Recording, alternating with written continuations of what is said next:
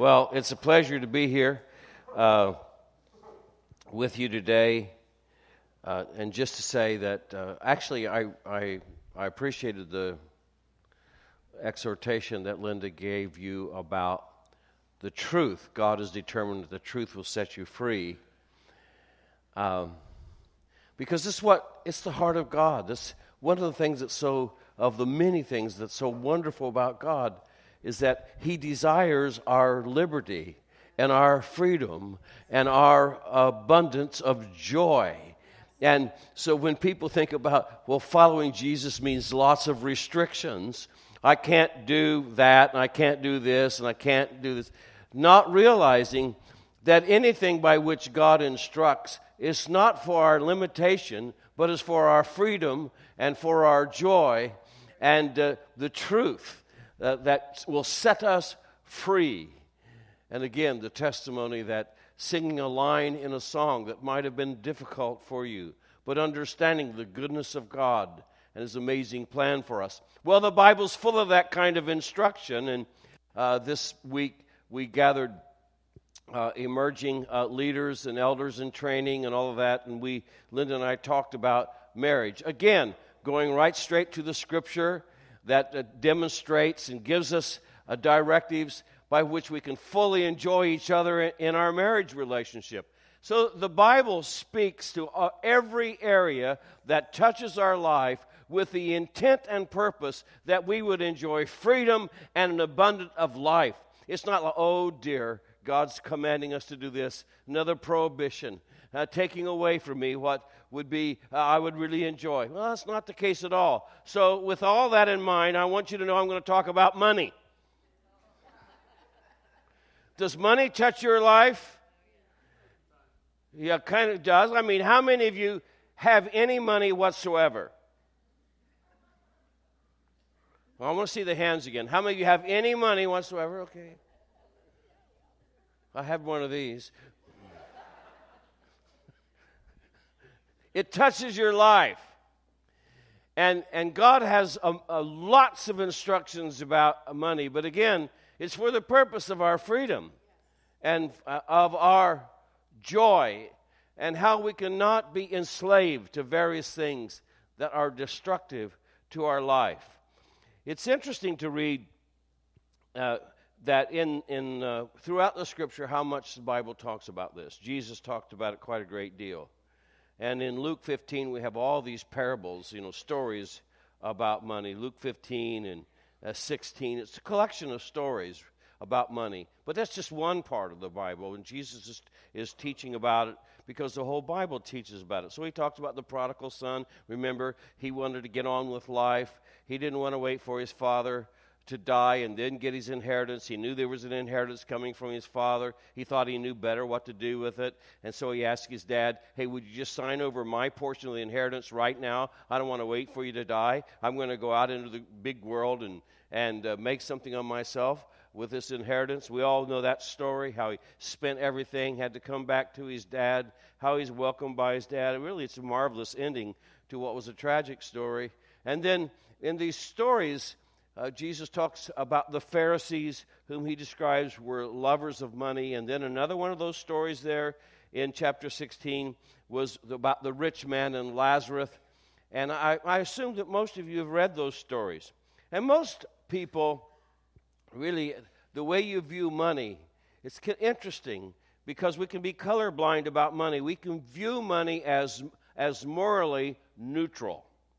In other words, it depends. Money is benign, but it's what you do with it that's the issue, right? And so, money itself, whom in earlier translations Jesus describes as mammon, uh, it's, it's just, uh, we see it as morally neutral resource intended for short term benefits here on the earth uh, to provide for ourselves and to provide for our family. But, uh, uh, but that's what money is, and that's as far as it goes. Well, let me say something to you. The scriptures does not say that money is neutral. It says quite the opposite. It, it does not describe money as an amoral commodity at all. Money is faith charged. It has something to do with sacredness. And how you view and use money colors or shapes your life because using money requires faith. Money of itself. Now, I don't have my wallet with me, it's in my case, but uh, if I were to hold up a dollar bill, you know, money of itself, uh, has no inherent value. It's just a piece of paper. Some of them have one printed on them, some five, some ten, some twenty. And for all of you who have money, probably several of you have carried with you those that have 100 on them today. No one is agreeing to that. Everyone is like, hmm, no, no. But it has no inherent value. It's a piece of paper. And, it, and because it is a piece of paper, it actually requires faith. It, it, we agree all over the planet money it requires faith. When, every time you touch money, you're exercising faith. Faith in it. Faith that when you present it, it can return something of value and need to you. Faith in our economic system. The Webster defines money this way something generally accepted as a medium of exchange, a measure of value, a means of payment. It was interesting. I read economist uh, Franz Dorman. Let me just quote for you what he said. He says the acceptance of money is based on faith that others will accept the coins or bills at some point in the future in exchange for a good or a service. Confidence or faith in money is crucial because by itself, money has no real value. The intrinsic value of paper money, bank notes or bills, is even less than that of coins. So if I were to hold up a $1 bill or a $100 bill, just the piece of paper, and a copper penny, the fact is the copper penny has more value. And so, what gives that paper uh, value is faith. So, let me just go and continue to read. Says, now, the value of currency depends more than ever on faith that people put in it. Today, money can be created at will. Today, governments can and do produce money out of thin air. And, have, and to have it maintain its value requires faith. Undertaking this principle is a deep faith in the infallibility of the market. How you view money. It's interesting. This is a secular economist. How you view money, how you uh, use money shapes your faith. And that's why Jesus had a lot to say about money. Roughly 15% of his teachings that we have in the Bible have to do with money, and more than heaven and hell combined, he talks about money. And so listen to what Jesus says about money. In Luke 16 13, he says this No servant can serve two masters. Either he will hate the one and love the other. Does that make sense to you? When it comes to masters and serving masters, you can't serve two. You, you love one or you hate the other. Or he will be devoted to the one and despise the other. Well, that all makes sense. Then he makes this blockbuster statement You cannot serve God and money. That's a, that is an earth shaking statement. You see, Jesus is pointing out there's a conflict between God and money. It's a, it's, a, it's a struggle between two masters. He actually is attributing to money the uh, power of a personality by which you worship and you serve. This is so what is money? Well, money is power. And it can color your heart and the way you view or use it can shape your perspective and your attitude and your passions and your priorities. So he says, no one can serve two masters. You hate one or and you love the other. You can't be devoted to two. You devoted to one and you despise it. You can't serve God and money. And it's it's about a heart issue particularly. It's the arena of uh, the heart is the arena of faith. And whenever you touch money, money touches you. It's the way it works. It either builds your faith and love in God depending on how you view it, or it views it affects you this way. What can I do with it? What can I uh, buy with it? It depends on how you value it, and how you view it, and how you use it. And so Jesus taught that there exists in this life uh, an either or situation as it relates to what you worship, what is dear to your heart. It's a hard issue. What is sacred to you? It's either God or it's money. I don't know that he's spoken of anything else and gave it a godlike quality besides God and then money. He gave it a godlike quality that requires uh, worship, requires a servitude, requires a faith in the security uh, of it. He says in Luke 12 34, he says, Where your treasure is, that's where your heart's going to be. And so he's dealing with a faith issue. He's dealing with worship. He's dealing with godlike characteristics. And he's saying, Where your treasure is, that's what's going to own your heart. And then he had said, You can't serve God and you can't serve money. Jesus calls money a competing God repeatedly in Mark 6 24 and Luke 16 13. He personifies money. This is earth shaking for me. He personifies it. It's not, it's not somewhat an amoral commodity.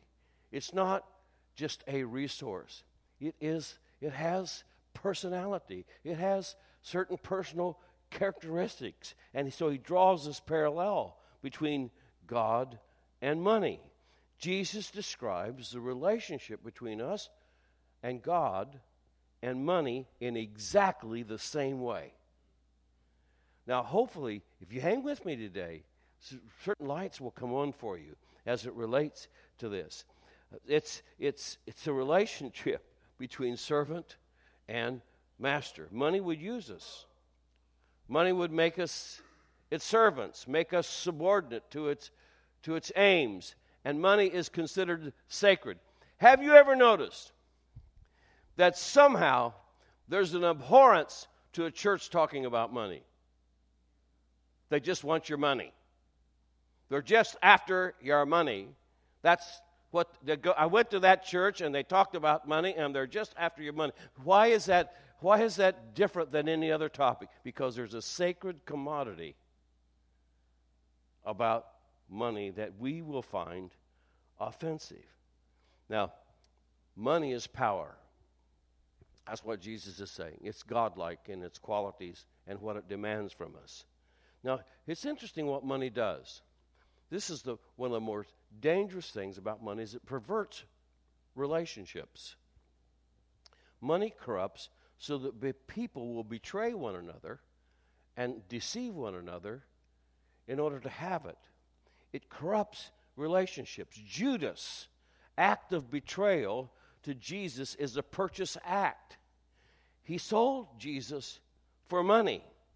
Mark 14 11 said, they promised to give him money. So he sought an opportunity to betray him. And we all have heard stories of siblings fighting one another for inheritance and not speaking to one another, and sometimes committing violence to one another because of the way money was distributed. The Bible's full of stories of people who compromised their character and their relationships and betrayed on the basis of money. Remember the story of Jacob? He wanted his inheritance. He betrayed and deceived his father and his brother so that he could have the inheritance. These, are, these stories are as, are as modern as today. They happen today. Remember Joseph's brothers? They sold him into slavery. he went to Egypt for uh, money. Remember the story of Ananias and Sapphira? who wanted to be honored because in the church, people were, who had properties were selling properties or lands so that money could be distributed to meet the poor among them. And, and they sold a piece of property and they saw the honor these people were getting. Wow, they sold their land and yay, what wonderful people they are. We want some of that uh, too. And so they sold land and come in and said, This is all of it. They lied. It was only a portion of it. And, and they were told, because God revealed, they lied to the Holy Spirit. Think of it. And they were told, look, you didn't have to say that. You could have said, I sold it for this much, and we're going to give this much. That's fine. But they pretended it was everything. They wanted, they wanted, the, it colored their character. It affected their integrity. it caused them to lie to the Holy Spirit. Money is often the greatest test of character which life presents. I had a, a friend, actually, I worked with him for a number of years, and uh, he was an older man. He's in heaven now. And uh, he, he received an inheritance, a small inheritance. This is a godly man. It frightened him because he saw how it could begin to affect his life. I, I thought, Bob, he gave it all away. He gave it all away. Bob? really? Yeah, because he saw what it was going to do uh, to him. Now, not that's not true of everyone, of course, but it was true for Bob. And Bob understood that. Money is often the greatest test of our character. It's, it's an enslaving situation. Slavery is a person who's seen as a commodity to be sold and owned. If you're a slave, people have purchased you, they, they sell you. We all are aware of the dilemma of human trafficking today. But what about this? There are other kinds of slavery that are more acceptable. For instance, athletes are bought and sold, they're traded. Uh, I like baseball, and I like the St. Louis Cardinals. Some of you may particularly enjoy the Boston Red Sox that try to buy their way into the World Series every year.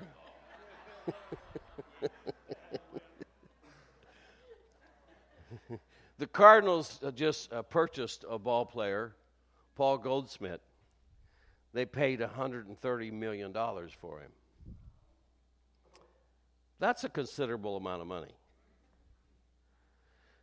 But not as much as the Phillies paid for Bryce Harper $330 million. You see, slavery is when a person is seen as a commodity to be sold, owned, or rented.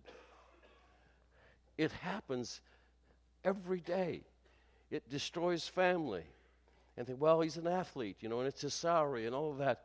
But it's amazing to me how an athlete can walk into a club room and meet with a manager one day and be told, you're moving to L.A. we we, we, we own you, man. We've sold your contract to someone else. Pick up your family, you're gone. Away you go. Slavery. Slavery. Jesus' betrayal is he's turned into a merchandise uh, and, and enables us to see the subordination of relationships to money. It destroys relationships. Politicians are corrupted by it. People steal it. Steal it. They divorce over it. They fight over it. They uh, murder for it. Families are divided and families dissolve. So, yesterday I was reading the news and uh, I read about uh, a CBS a credit union manager who, over 20 years, embezzled $40 million. And it was just discovered this week. How do you embezzle $40 million over the process of 20 years? And he spent it all on gambling and all kinds of extravagant things. $40 million. Jesus said, You either love God or you love money. And love is an amazing thing because love leads to identification of that which you love. You become like that which you love. It's an, there's an assimilation between what you love and you. And you to, to love Jesus is to be connected to Him. It's to become like Him. To love Jesus is to be joined with Him in everything life, death, resurrection, and glory, according to Ephesians 2. We're joined to Jesus in everything. It binds us to the spiritual future of the one that we love. So, where your treasure is, that's where your heart is. Where's your treasure? Where's your heart today? And what do you value the most? What would you hate most to lose? What do your thoughts turn to most frequently when you're free and you begin to think about things and imagine what you'd want? What affords you the greatest pleasure? Where your treasure is, that's where your heart is. You see, Jesus is saying to us biblical love can't be shared. You love this or you love this. You can't love God and love money. In fact, it says the love of money is the root of all kinds of evil, which many have actually strayed from the faith in their greediness and pierced them through, selves through with many sorrows. At 1 Timothy 6.10, he warns us about it. The love of money is sin. It leads to pride, and it, it leads to segregation. It leads to, to uh, domination and finding security apart from God. Remember the rich young ruler? This is a crazy story. The rich young ruler comes to Jesus, and I imagine that things were a little thin financially for the disciples. I mean, they're, they're walking with Jesus, they don't have much, and you know what it's like? The rich guy joins the church. He's great. The rich young ruler comes, he wants to join up. What must I do to inherit eternal life? Not only did he want to join in, but the fact is, he was really a good guy. There wasn't any cleanup with this guy. He was, he was like packaged and ready to go in this particular group because he obeyed all the commandments. He, there was nothing that he was lacking in. And Jesus said, Well, if you want to join up, this seems like an unreasonable statement. Go sell all that you have, give it away to the poor. I mean, bankrupt yourself, give everything away to the poor, and you will have treasure in heaven. And the Bible says, He went away sorrowful, for he had great possessions. Now, how many of you find that particular statement of Jesus fairly unreasonable? I mean, I, I, it, it's, it's a hard pill to swallow right there. Go sell everything you have. I mean, the guy's good. He obeys all the commandments. He doesn't have any moral issues at all. He's straight out clean, man. He's better, he's better than all of us sitting in these chairs, probably. He obeyed everything. But Jesus said, okay, there's one more thing sell everything you have and give it to the poor. Seems unfair, but the good moral use of something does not solve the real issue. Jesus saw something in him for his good that he was bound by the power of a false God. And Jesus shows him his real situation. He wants to reveal to him where his heart is, where his real faith is, where his security is.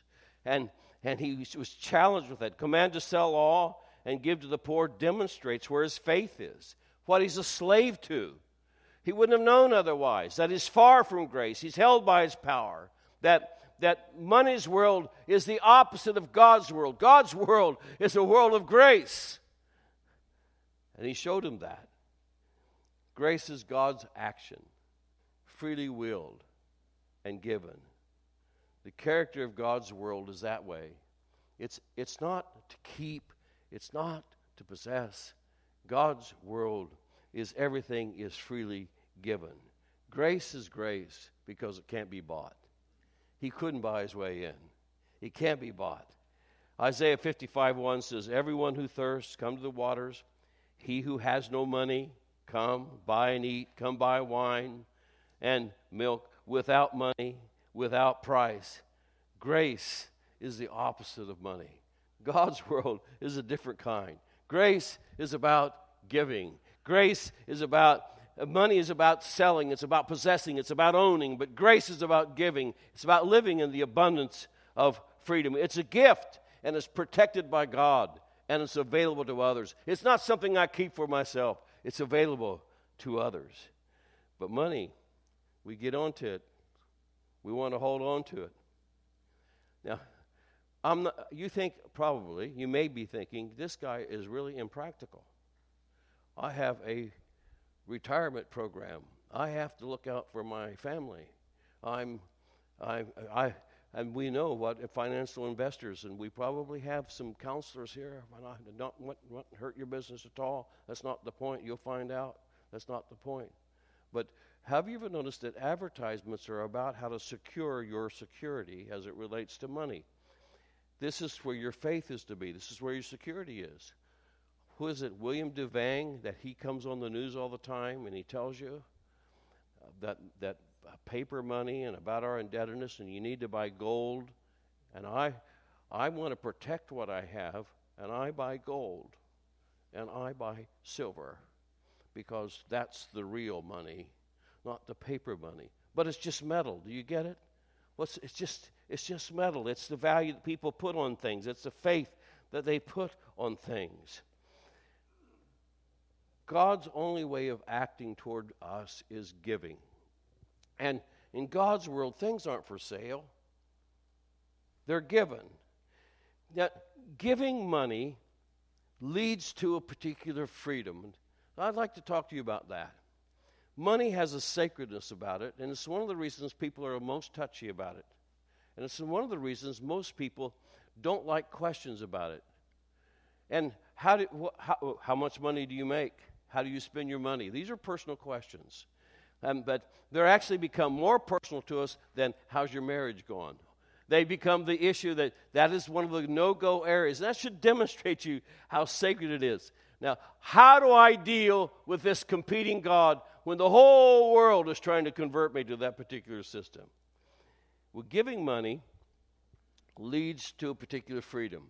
It's to desacralize something that the world sees as sacred. It's a false God that promises to lead us to various blessings and security.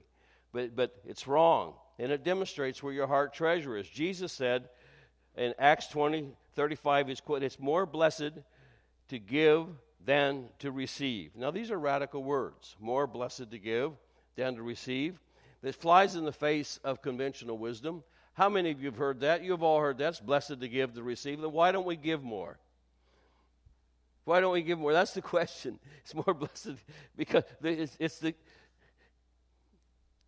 It sounds good in theory, it becomes difficult in practice because we're dealing with something that's deeply entrenched in our heart. So, why is it better to give than to receive? Because giving money attacks something that's sacred and the hold that it wants to have in our life to enslave us and to incarcerate us to a false value. Giving is an act of destruction that of something that the world values, that the legal system finds most suspect. You have to give reason for giving so much. You have to demonstrate you really did. People view giving as an abnormal act. It's absolutely unimaginable, especially if you are needy yourself. And giving is an act not only that desacralizes something that's sacred, it also is an act of consecration to God. I was at a meeting uh, quite a distance away from my home uh, after we moved to St. Louis to plant the church. We had purchased a house that had originally been a, a, a two bedroom house, but it had a loft area, and we thought it would be nice to add a room to this house, and, or it would be nice if we could take that loft area, because it had a steep pitched roof, and lift the roof so that we created an, a bedroom for us upstairs. So we, we, we did some investigating. We found a builder that seemed to be really, really legit, had an office downtown. All of his workers had uniforms. He had the trucks with his names on it. Well, this guy is straight up, he's a good guy and we invited him into our house and we said we, know we can add a we can probably add a room or we can add something to the loft but we can't do both. And he looked at us oh yeah you can do both. You can do both. The amount of money that you've set aside for this absolutely we can do both of these things. So i'm in a meeting. Equipment arrives. How many you know it doesn't cost much to destroy something? It costs a lot more to build it back up. And uh, he had a, some kind of machine there that hit a water main that broke and flooded our basement.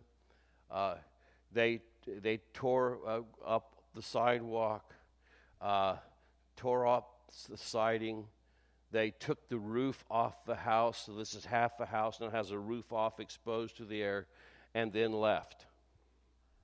Took all the equipment, took everything, and left. Our house looked like a bomb had been dropped on it. And Linda calls me and says, The contractor has left, all the equipment is gone, it's raining, and we only have half a roof on what's left of our house. Now, I remember, I'm planting a church in St. Louis. And I come back and say, God, what do you want us to do? And I remember sitting down with Linda and we're discussing what do we do. So now we don't have the money because we've already given most of it to him. We don't have the money to fix the project. And as I were sitting there thinking, feel God told us a couple of things. We were coming up on what is now called celebration for you, where we take an offering for missions, like you're going to do next week. And while we're sitting there, I felt God, what little money we had left, I felt God say, I want you to give this portion to the celebration offering. And then I want you to give an equal amount to your church plant. And the third thing that we feel God's. Now, you know, the devil doesn't tell you those things. You don't, out of the graciousness of your heart, imagine doing those sort of things. So I knew this had to be God. And the other thing is, I felt God said to me, don't take him to court. Forgive him and let it go. Because, because I sent you here to plant a church and I understood that this was an attempt of the enemy to sidetrack me, and I would never have recovered those funds anyway. We didn't take him to court. We didn't challenge. We just let it go. Today, we have the room on our house. We have a roof over what is now our bedroom. And I could spend a lot of time, which I can't, telling you the amazing things that transpired in a variety of ways that enabled us to complete that project. You see, giving is an act of consecration to God and a declaration as to who I serve and where my security is. Giving is also a penetration of the world of grace into the world of greed. Biblically, money's purpose for the believer. Now, I'm sure this is your favorite verse that you have on the refrigerator. For the believer, 2 Corinthians 9 8 tells us what money is for for the Christian. Are you ready? God is able to make all grace abound to you, so that, having all sufficiency in all things at all times, you may abound in every good work. This is a chapter that talks about money, it talks about giving, and calls it an act of grace. And so, therefore, he says, This is what this is for. He's able to bless you so that you would have all sufficiency in all things at all times and able to abound to every good work. You have to take it within common, within context, right, Mr. Hermeneutics? Isn't that right? In context. And this is talking about money. Giving destroys the power of money and its hold in your life. It sets you free. It introduces the one uh, who receives and the giver himself to a world of grace. And it has to be free. It's never, it's never really about charity because charity affirms the superiority of the giver. It's about something that happens in the heart. It's a love relationship, and we give to God and we give to people. It tangibly declares who we serve.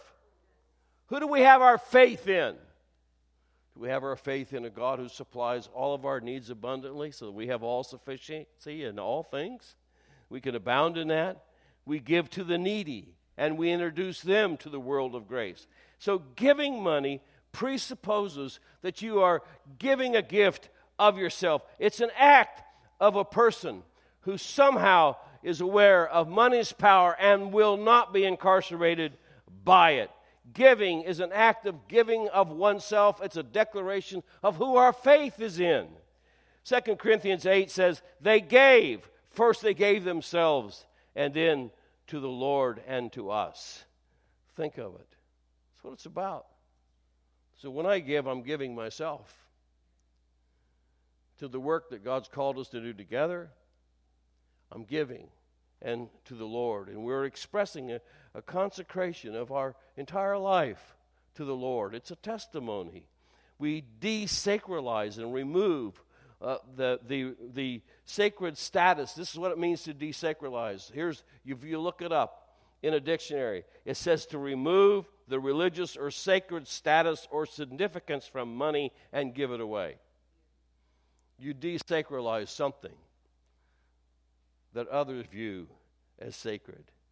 Now, giving doesn't buy God's favor. I, I'm not able to say, God, I gave this money now.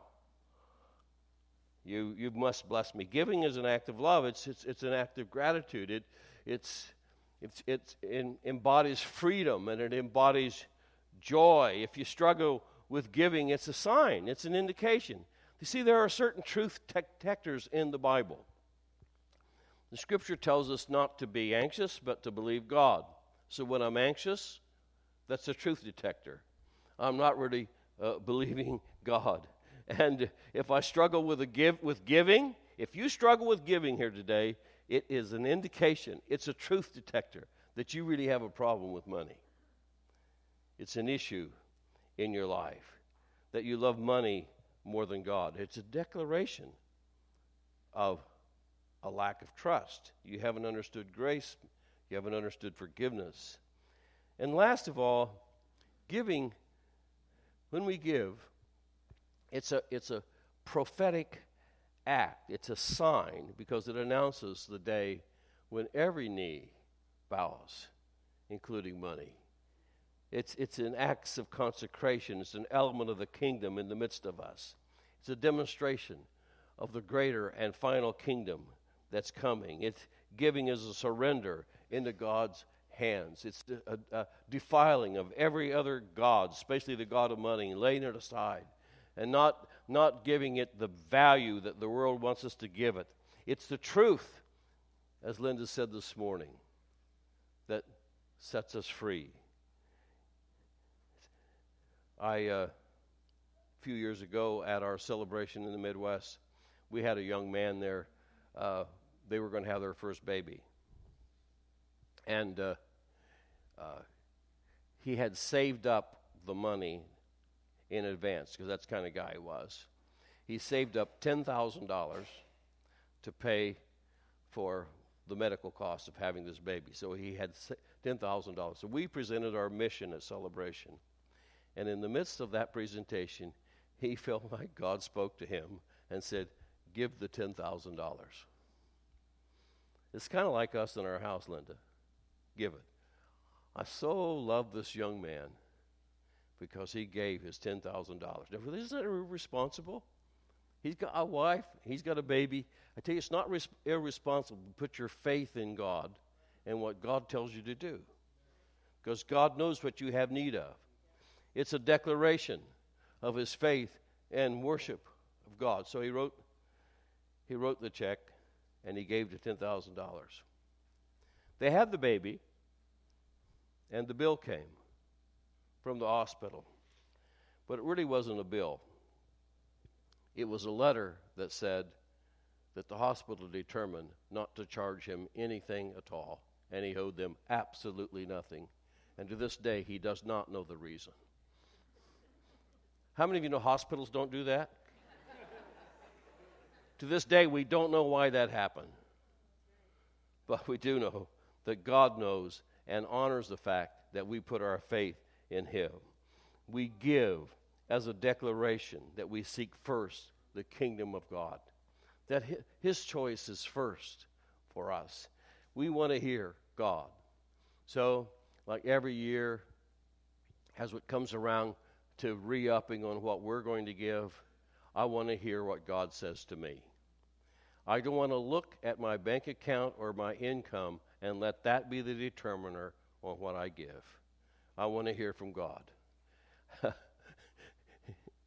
and if I'm a bit nervous trying to listen to God on that, it's an indicator that I've, I've, I've kind of wandered away from my full faith in God. See, now, most of you don't know this, but when you get a certain age, you do pay more attention to that because you don't have that many more years to recover. So you think about, huh, we still do this. I'm glad for the freedom that it presents to Linda and I when we listen to what God wants us to do this year. And like any church, we're engaged in mission, we're engaged in certain projects, and we're getting ready to go into a new building project. And, and so we, we consider what can we do? What does God want us to do in that? Actually, it sets us free. I can't explain it unless you walked into that. This, the freedom of hearing what God says, the liberation that comes that sets us free from the slavery of money that wants to incarcerate us and wants to steal our faith and wants to steal our heart. It's a joy to give the treasure that we know that everything comes from God anyway, to give the treasure that He's presented into our hands. So let me just challenge you today dethrone money. Every one of you sitting in this room know how important it, it can be to you. Dethrone it with an inner attitude and an outward action. And engage in them. In two weeks, you're going to have a mission offering. I'm glad to know that. Because in two weeks, you can do the most profane act give and desacralize the sacredness that the world puts on money, the powers that energize money. Can't possibly abide and find root in your heart when you are a giver and demonstrate that you're a person of grace. You've understood God's grace. How much does the Lord want you to do? Does the Lord want to set you free? The rich young ruler. I go back to that and I think, what an unreasonable request. You're a good man, and you've been using your resources for good. And Jesus said to him, Seems so unreasonable. Granted, I am not at all trying to convey to you that this is a mandate for you, but it was for him. Sell everything you have and give it to the poor. Why? Because Jesus, in his goodness and graciousness, knew that a false and destructive God was robbing him of his true treasure, and he wanted to set him free. It's the truth that sets us free. I just trust you recognize the power of what I'm talking about. You wrestle this through with Jesus.